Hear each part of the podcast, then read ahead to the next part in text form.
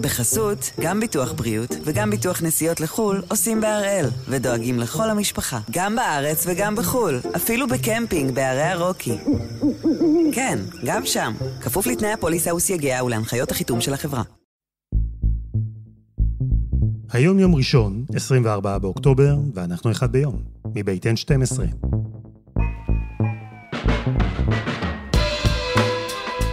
אני אלעד שמחיוף, ואנחנו כאן כדי להבין טוב יותר מה קורה סביבנו, סיפור אחד ביום, כל יום.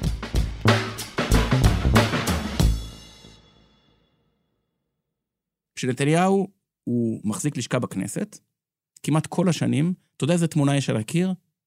איזה רגע יש? הרי נתניהו ידע הרבה הישגים במרוצת השנים. הוא, אני יודע מה, נפגש עם נשיאים אמריקאים, נאם בקונגרס. התמונה שיש זה הליכוד, כותרת של ידיעות אחרונות, רחמנא ליצלן, הליכוד שלו מהניצחון על סילבן שלום ב-2005. כי נתניהו הפוליטיקאי יודע שהמפתח להיות ראש ממשלה, שמוקד כוחו הוא השליטה בליכוד. זה הכרטיס, איך אומרים, ברכבת אקספרס ללשכת ראש הממשלה. הפעם אנחנו עם הקרב על ראשות הליכוד. תנועה שמצד אחד יש בה הליך בחירה דמוקרטי, פריימריז, אבל מהצד השני יש בה מנהיג חזק, מנהיג פופולרי, מנהיג שלא הוחלף כבר 16 שנה, אפילו לא קרוב. ועכשיו יש את מי שחושב שהגיע הזמן לעשות את מה שבעצם לא נעשה עד היום. להדיח יושב ראש ליכוד מכהן. אז בעזרת עמית סגל ננסה להבין מהי בעצם הליכוד. תנועה דמוקרטית או מפלגה של שליט יחיד. עמית סגל, שלום. שלום אלעד. ישבת מול יולי אדלשטיין, והוא אמר לך דברים שאם אה, תרשה לי לנחש לפחות, לא שמעת בפעם הראשונה. נכון, אבל, אה, וגם אה, חריפים אלה, אבל בפעם הראשונה באמת מבחיר ליכוד בקולו. החלטתי להתמודד לראשות התנועה. אנחנו ארבע פעמים עשינו בחירות, ארבע פעמים הליכוד זאת עשייה גדולה בפער בכנסת, וארבע פעמים לא הצלחנו, לא הצלחנו להרכיב ממשלה לאומית בראשות הליכוד. אז אם לא נעשה חשבון נפש רציני בבית, אנחנו נישאר באופוזיציה לשנים ארוכות. גם בסקרים... ובכך אה, נפתחה רשמית אה, מערכת הבחירות, המי יודע כמה של בנימין נתניהו. אני אנסה לעשות לך חישוב במהלך הפודקאסט. תראה, השתמשנו לא פעם בקלישאה הזו, אה, קרב חייו, בטח כשדיברנו על נתניהו. אני חושב שהאיש הזה חווה את קרב חייו כבר מספיק פעמים לכמה גלגולי חיים, אולי אפילו של כמה אנשים. והפעם, קרב חייו? הקלישאה הכי גדולה, שמדברים על פוליטיקה ופוליטיקה פנים ליכודית בפרט, היא שהליכוד לא מחליף אה, ראשי מפלגה. הוא אף פעם לא החליף ראשי מפלגה. בגין הלך מיוזמתו, וזה גם שמיר ושרון בכלל עזב את המפלגה, וגם נתניהו כשהוא פרש ב-99, אף אחד לא, לא הדיח אותו. וכאן אנחנו מגיעים למבחן הגדול של הליכוד. בשנת 2021, שבו בנימין נתניהו בעצם, אני לא יודע אם לקרוא לזה הפסיד בחירות, כי הבחירות הסתיימו במין איזו תוצאה פוסט-מודרניסטית, אבל הפסיד את השלטון בוודאי. ובעצם בפעם הראשונה, ראש מפלגה שהפסיד את הבחירות, אה, מתעתד להתמודד שוב לראשות הליכוד, ולפי הסקרים הוא עומד לנצח בהפרש קטן, בטווח טעות הדגימה של 80 אחוז. אז אין עניין אם ככה. כן, התשובה היא כן ולא. אגב, זאת הפעם התשיעית תהיה. אה, עשירית, סליחה. זה, זה כן מעניין במובן ש... מתייצבת דמות שהיא לא זוטרה בליכוד מול אה, יושב ראש המכהן.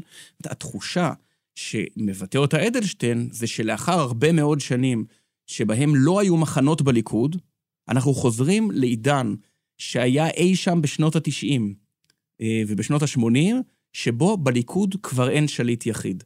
ואם העידן הזה לא מגיע, היום הזה לא הגיע, אז איך אומר השיר? הביאו את היום. אנחנו מדברים על מפלגה אמ, דמוקרטית, יש בה פריימריז, היא מתגאה בזה שהיא מפלגה דמוקרטית, שלא נאמר, אה, אומרת לא פעם שהיא אחת מהמפלגות הדמוקרטיות האחרונות בכנסת, בטח הגדולה שבהן. Mm-hmm. ובכל זאת אנחנו מדברים כאן על יושב ראש שנמצא כבר כל כך הרבה שנים בתפקיד, ומעמדו כמעט שלא התערער. איך אתה מסביר את זה? תראה, קודם כל צריך לחזור אחורה, ועוד הרבה לפני נתניהו. הליכוד הוא בעצם אה, מפלגה שלא הייתה מפלגה בהתחלה. היא הייתה אה, מין אוסף של אה, סיעות, תחשוב על מין אה, כחול לבן כזאת שהוקמה עם תלם ויש עתיד. אה, הליכוד, כמדומני, הוא אוסף של חמש סיעות, שכמובן הסיעה המרכזית הייתה החירות של מנחם בגין, אבל היו גם ליברלים ועוד כל מיני שברירי מפלגות. וזו הבחנה חשובה לא להיסטוריונים, אלא כדי להבין את הקוד הגנטי של הליכוד. כי בעצם הליכוד הוא אה, ההמשך הטבעי של תנועת החירות בהבדלים מתחייבים. תנועת חירות הייתה אה, תנועה של, אני לא רוצה להגיד תנועה של איש אחד, אבל תנועה שאיש אחד שלט בה ללא מצרים, וזה היה מנחם בגין.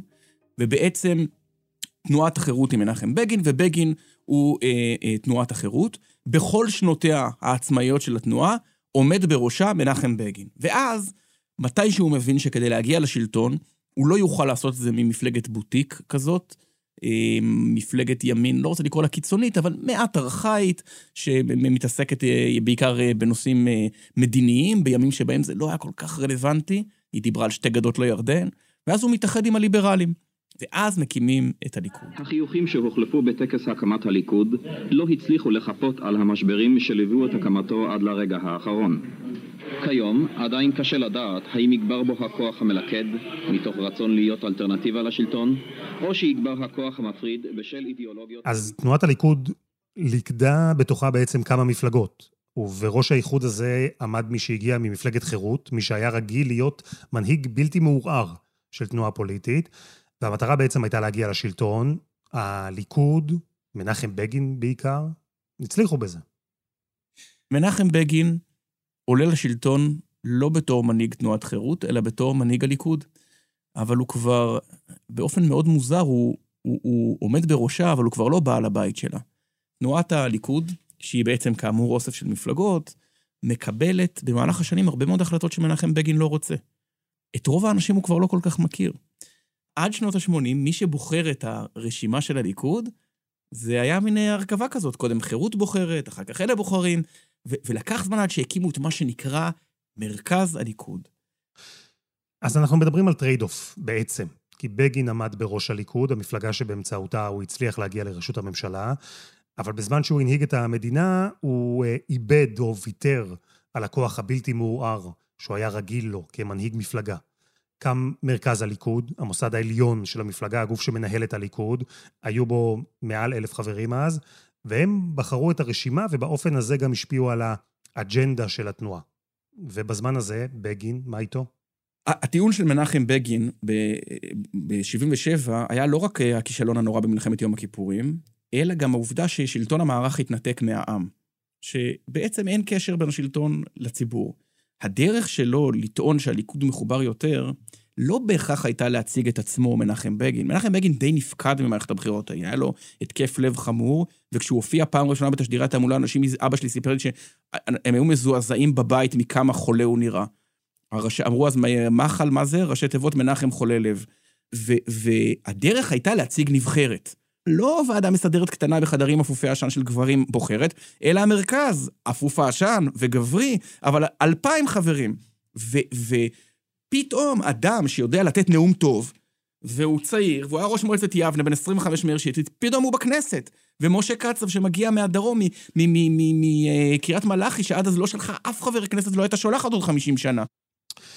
כלומר, מרכז הליכוד היה אז, או נתפס לפחות, כשיא הדמוקרטיה. משהו רענן, משהו חדש, פתאום צעירים אלמוניים ומבטיחים נכנסים לכנסת, אבל כשזה קרה, עדיין הכוח של בגין לא התערער. גם אם הוא איבד שליטה במובן מסוים, את הפופולריות בתוך המפלגה הוא בטח שמר.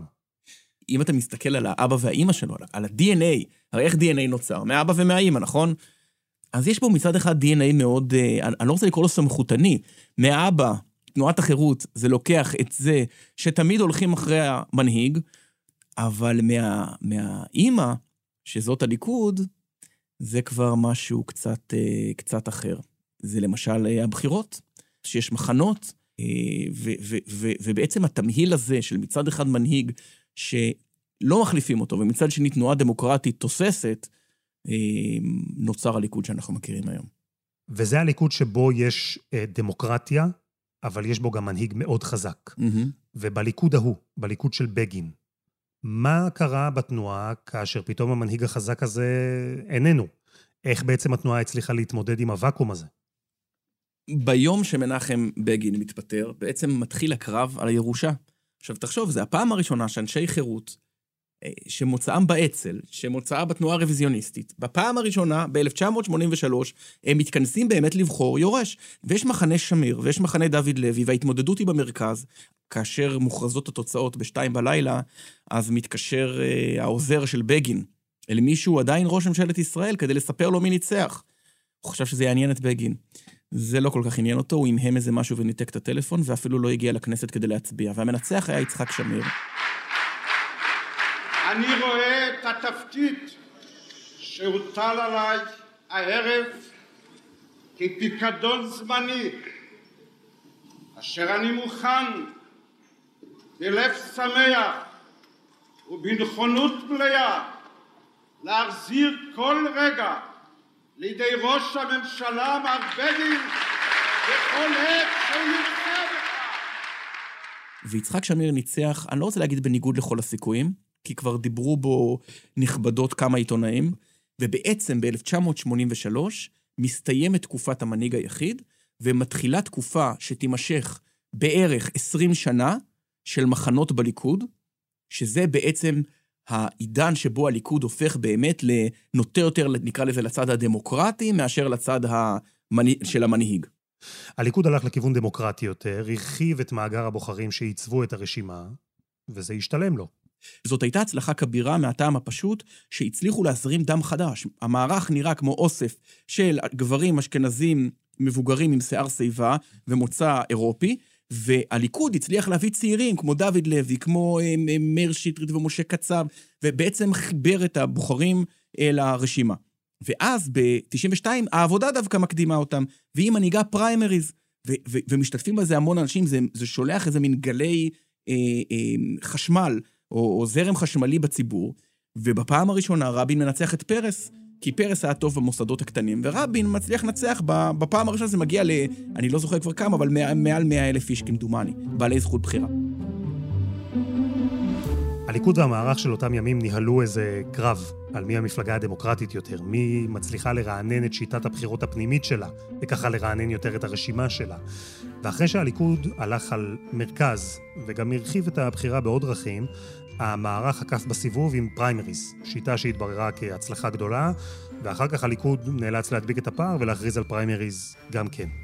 והמודל הזה, הפריימריז, הזניק בליכוד מועמד טרי, מועמד חדש, מועמד שהוא כאילו מהונדס עבור שיטת הבחירות הזו. אבל קודם, חסות אחת, וממש מיד חוזרים.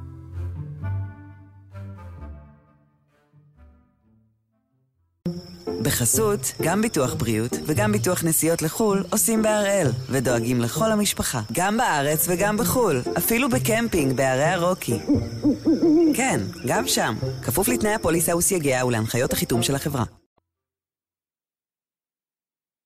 אנחנו מדברים על קרבות הירושה בליכוד, ועל הסיפור של המפלגה שראתה כבר מנהיג בלתי מעורער, ואז ראתה מחנאות וקרבות פנימיים, ופתאום, עמית, שנות ה-90, הליכוד אימצה מודל של פריימריז, זה קרה בתזמון מושלם עבור מועמד אחד, בנימין נתניהו.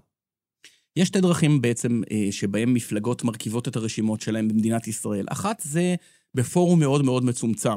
פורום מצומצם יכול להיות בין שתי אוזניו של אה, יאיר לפיד נניח, או, או ועדה קטנה, אה, או, או אפילו מרכז מרץ, אם אתה רוצה, ועידת מרץ. ויש את הפורום הרחב יותר של עשרות אלפי מתפקדים, שבעצם שם כבר לא מספיק לתפור את הדיל עם ההוא ולשכנע את ההיא, אלא אתה צריך לדבר על הקהל הרחב. וכמובן שבאף פריימריז זה לא רק לקהל הרחב, כי תמיד יש משקל מאוד משמעותי למתפקדים, לקבוצות המאורגנות.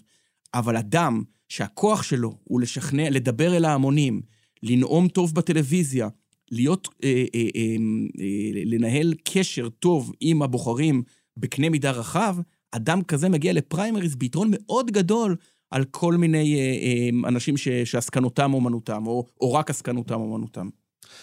כלומר, אם פעם אמרנו שהיו כמה חברים בודדים בוועדה שהרכיבה את הרשימה, המרכז הרחיב את מאגר הבוחרים לכמה אלפים בודדים של חברים, ובשיטה החדשה הזו, הפריימריז, כבר אנחנו מדברים על עשרות אלפי חברי מפלגה שקובעים איך תיראה הנבחרת. הליכוד מאמץ את זה, ולנתניהו זה ככפפה ליד. כשהליכוד מקיים פריימריז, שנה אחרי מפלגת העבודה, אחרי התבוסה, כל האנשים שמתמודדים מול בנימין נתניהו, הם, הם, הם בעצם מהדור שמעליו. ופתאום בא מישהו ועוקף אותם בסיבוב, כי הוא מבין את המדיום, הוא מבין שהוא לא צריך עכשיו לדבר עם כמה חברי מרכז, אלא לדבר לקהל הציבור, והוא גם בקטע מופלא מהעימות שנערך אז בערוץ הראשון. אני היחיד שמסוגל להחזיר את הליכוד לשלטון. אז בני בגין אומר לו... אני לא זוכר שבימיו הגדולים של הליכוד, והיו לו ימים גדולים שבהם היינו גאים בהנהגתנו, איש תיאר את עצמו כאיש היחיד המסוגל לעשות זאת או זאת, זה סגנון מוזר. אני אוביל את התנועה הזאת... מה אתה מדבר כל הזמן באני? בתקופה שבליכוד אני לא מכיר, והוא הכיר אישית, אני לא מכיר שדיברו באני, תמיד דיברו באנחנו. והוא, לא רק שהוא מנצח אותם, הוא דורס אותם בפער כזה, שאפילו פרשת הקלטת, ואפילו הכוח הפוליטי שלהם והמוכרות לא, לא הועילו. הוא ניצח, זכה לבדו ביותר קולות משל כל המועמדים מולו. וזה היה ניצחון ששינה לתמיד את הפוליטיקה הישראלית, בוודאי, בוודאי שינה את הליכוד. אם כי צריך להגיד שגם כשבנימין נתניהו, דיברנו שבהתחלה את עידן המנהיג הסמכותני, ואחר כך התחילו 20 שנה של קרבות המחנות בליכוד, את שנותיו הראשונות, או בעצם את רוב הקריירה הפוליטית שלו, מעביר בנימין נתניהו, כשהוא לא שליט בלתי מעורר בליכוד. הוא ראשון בין שווים, והשווים עושים לו לא מעט צרות כדי להזכיר לו את שוויים. אז הליכוד הלך למודל דמוקרטי אפילו יותר מהמודלים הקודמים שלו, פריימריז, אה, מודל שאמרנו היה מושלם עבור מועמד צעיר, כריזמטי, סוחף כמו נתניהו. אבל בעצם אחרי הכהונה הראשונה של נתניהו כראש ממשלה וההפסד בבחירות, המודל הזה הביא להנהגת המפלגה מישהו שהוא אנטיתזה ממש. אדם מבוגר, סגנון רטורי, פוליטי, שונה מאוד מזה של נתניהו, ואנחנו מדברים כמובן על אריק שרון. נכון, ועוד מישהו שרחמנא ליצלן, אה, היו לו הרפתקאות מחוץ לליכוד, הוא בכלל התפקד למפא"י בהתחלה, אריאל שרון, אחר כך היה במפלגה בשם שלום ציון, אה, אבל נתניהו כשמפקיד את מפתחות הליכוד בידיו, הוא, אה, זה ממש פיקדון.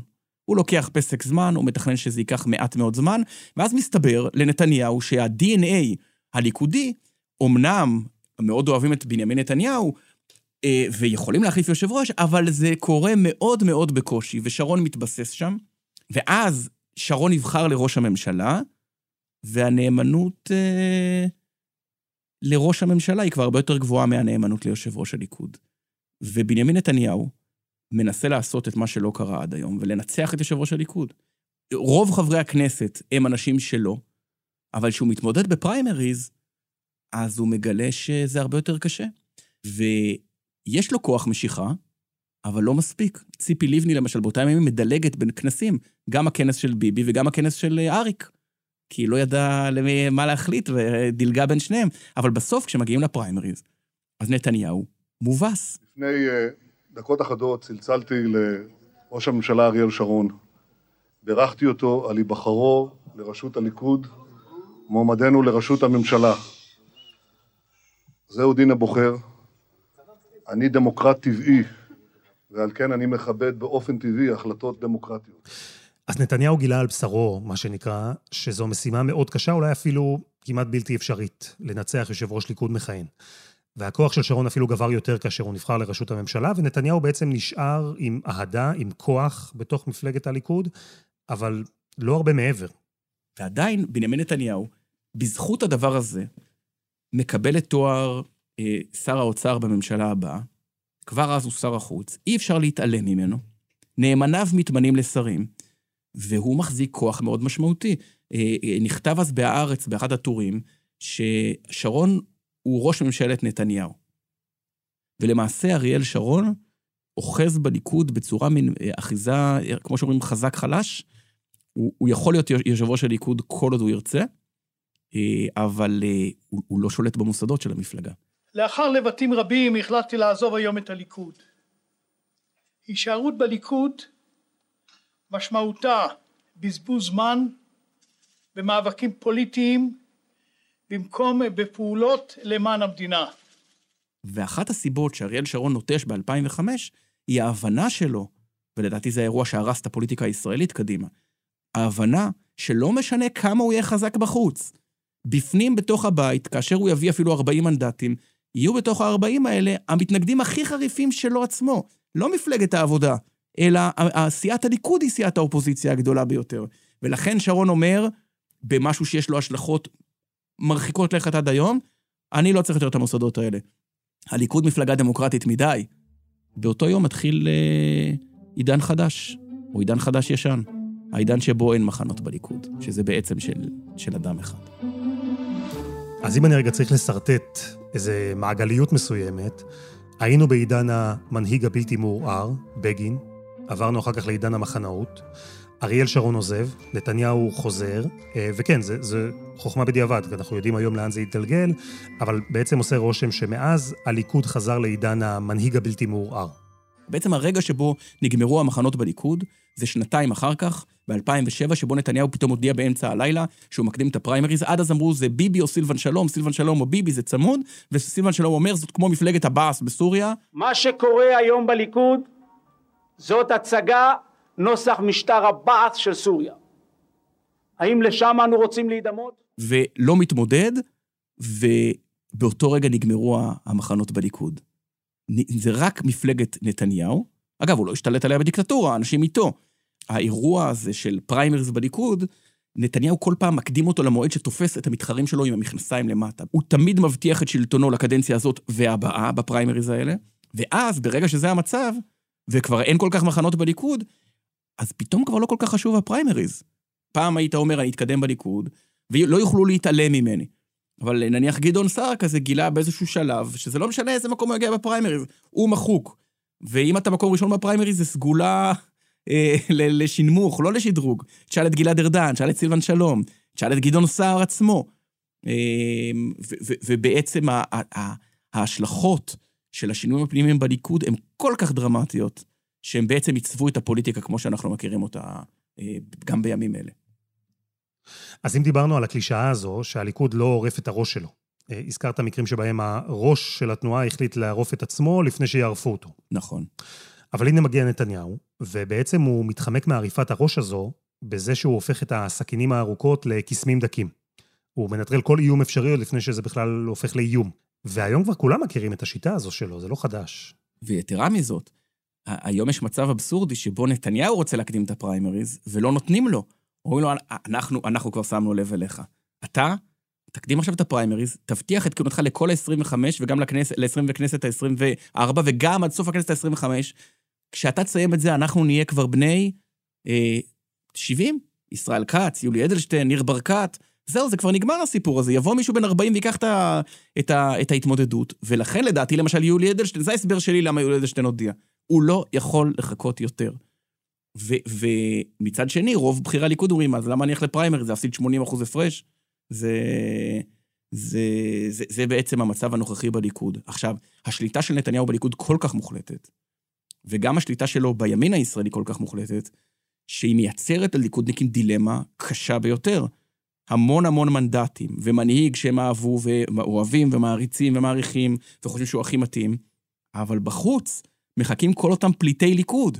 גדעון סער ואלקין, ובזמנו בוגי וליברמן, ואם תרצה גם בנט ושקד שרצו להיות בליכוד, אבל לא, לא נתנו להם תעודת פליט, או לא יודע איך לקרוא לזה, לא נתנו להם להיכנס.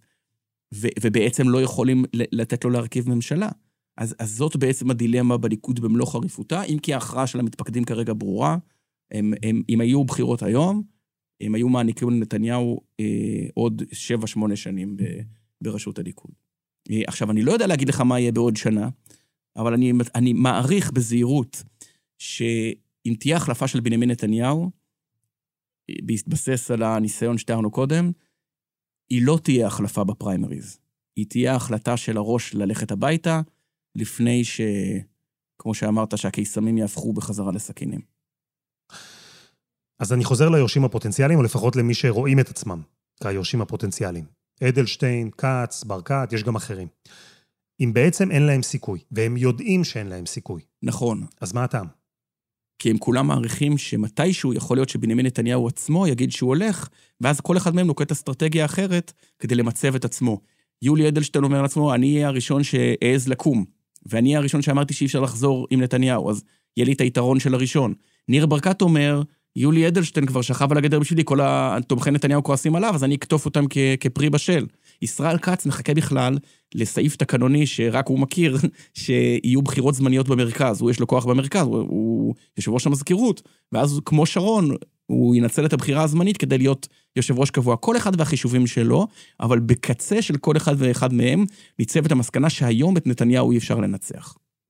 תגיד, סגל, אה, נתניהו כבר 16 שנים רצוף ראש הליכוד, והוא עדיין, למרות הכל, חזק, ועדיין, למרות הכל, פופולרי, המעמד שלו לא בסכנה. אבל מהצד השני אמרנו, זו עדיין מפלגה דמוקרטית, מה שאומר שהוא צריך להתחשב בחברי מרכז, בפריימריז, ביריבים פוטנציאליים שמדי פעם מרימים את הראש. תנסה לקחת אותי לראש או ללב של בנימין נתניהו. בפנים, הוא מקנא בלפיד, בסער, בבנט, אנשים שעומדים בראשות מפלגות שבהן הם באמת מנהיגים בלתי מעורערים? שאלת השאלות. נתניהו הסתכל שנים בתסכול בראשי אותם אה, מפלגות של איש אחד. הוא האיש שהביא לליכוד מסה מאוד משמעותית של מנדטים, ועדיין, ברוב השנים שלו, הוא לא יכול היה אפילו לשריין מועמד אחד מטעמו. ב-2009 למשל, כשהוא כבר בדרך לחזור לשלטון, הליכוד בוחר רשימה אחרת לגמרי, הוא נלחם במשה פייגלין, פייגלין נבחר, נכנס לכנסת. הוא אה, נבחר לפחות עד שסילקו אותו. הוא, לא, הוא רוצה דן מרידור גבוה, המתפקדים חושבים אחרת. והדבר הזה גרם לנתניהו בזמנו הרהורים על הקמת מפלגה משלו, אבל הוא הבין גם עוד דבר, שעם כל הכבוד לפיתוי הרגיש של להרכיב את הרשימה כמו שאתה רוצה, אין עוד, אין אף עוד תפקיד במדינת ישראל, לא רמטכ"ל, לא שר ביטחון, שמבטיח לך, אחד, ארבע מארבע, מאה אחוז הצלחה, את ראשות הממשלה כמו ראשות הליכוד.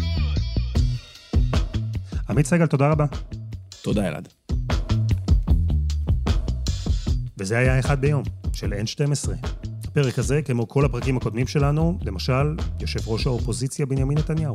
אז כולם זמינים, ב-N12 ובכל אפליקציות הפודקאסטים. אנחנו גם בפייסבוק, זה זמן מעולה לחפש את הקבוצה שלנו שם, באחריות. העורך שלנו רום אטיק, בצוות עדי חצרוני ודני נודלמן, על הסאונד יאיר בשן שגם יצר את מוזיקת הפתיחה שלנו, נאמר תודה למחלקת ניהול המדיה של חדשות 12.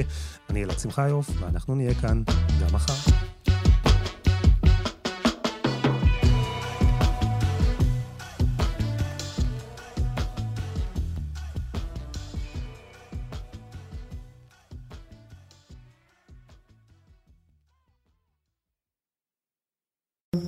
בחסות, גם ביטוח בריאות וגם ביטוח נסיעות לחו"ל עושים בהראל, ודואגים לכל המשפחה, גם בארץ וגם בחו"ל, אפילו בקמפינג בערי הרוקי.